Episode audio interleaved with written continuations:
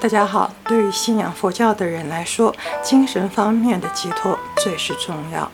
在泰国，人们会将佛牌带在身上，象征着随身带着正能量和风水宝库；而佛牌则是赋予了每个法师给予的祝福，有些是掺入了古老且具有吉祥含义的粉末，有些则是使用寺院的法器熔制。除了法师的祝福，这些佛牌通常也有其象征的特别意义。在正值入秋之际，许多人可能期待着大啖秋天大闸蟹的美味。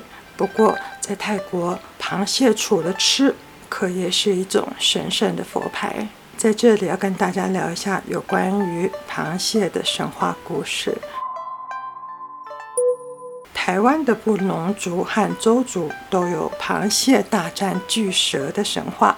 据说古代有条巨蛇用它自己的庞大身躯堵塞了溪流，让河水没有办法流动，导致于啊到处都是泛滥成灾，把大地都给淹没了。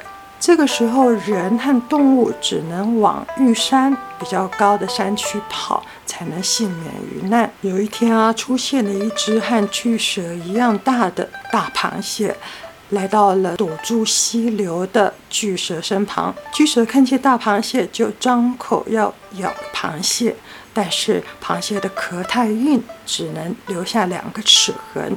所以说啊，也有人说，为什么螃蟹的壳上都有两个咬痕，就是这么由来。于是大螃蟹张开大螯与巨蛇大战，在打斗的过程当中，大螃蟹夹断了巨蛇的腹部，此时洪水才渐渐的退去。大螃蟹解救人类，于是人们纷纷的都往平地去居住，重建家园。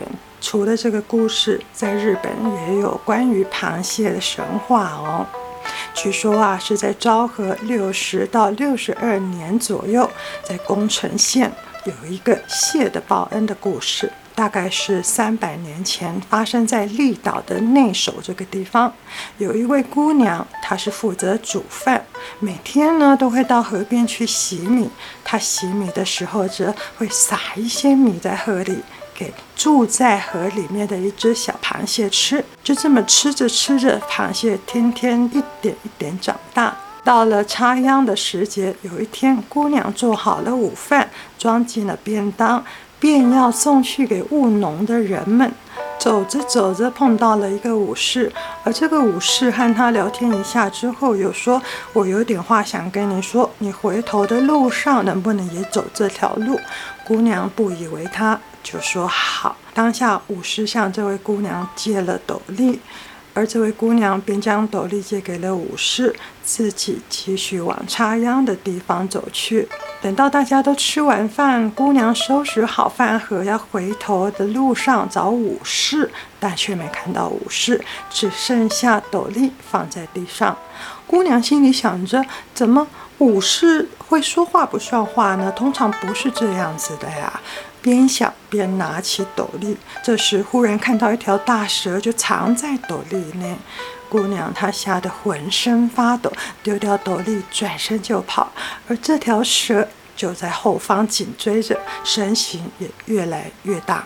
这位姑娘逃到了一座名为智福院的佛教寺院求救，但住持见到是蛇妖在作怪。也无计可施。此时啊，女子每天喂食的那一只螃蟹就爬了出来，用它大大的螯一点一点剪断蛇的身体，最后蛇被剪得稀烂，但螃蟹也因此力竭而亡。此后，螃蟹也就被供奉在智福院内，寺院也被改名为鳌王山智福院了。至今，鳌王山至福院依然供奉着螃蟹，不但有蟹供养，还有着因为螃蟹而凑集石头的习惯，因此有利商业繁荣、象征财源滚进的这一个说法。所以说，螃蟹可是也是有灵性的动物。这一天，我拜访了九十二岁的年迈高僧，他是龙捕龙。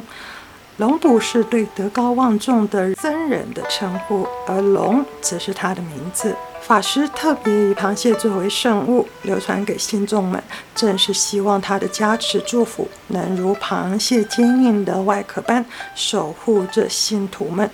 而螃蟹两只大大的螯，据说是法师用了他最深挚的祝福，象征帮助信徒们牢牢地抓住财富和减去厄运。所以说啊，下一次我们如果在吃螃蟹的时候，不妨先想一想，螃蟹啊，我就要吃你了。嗯，愿你投身到好的地方去，开个小玩笑。那么下一集我再跟大家分享有关于龙不龙更深入的故事，还有它的其他特殊生物哦。我们下一集见，拜拜。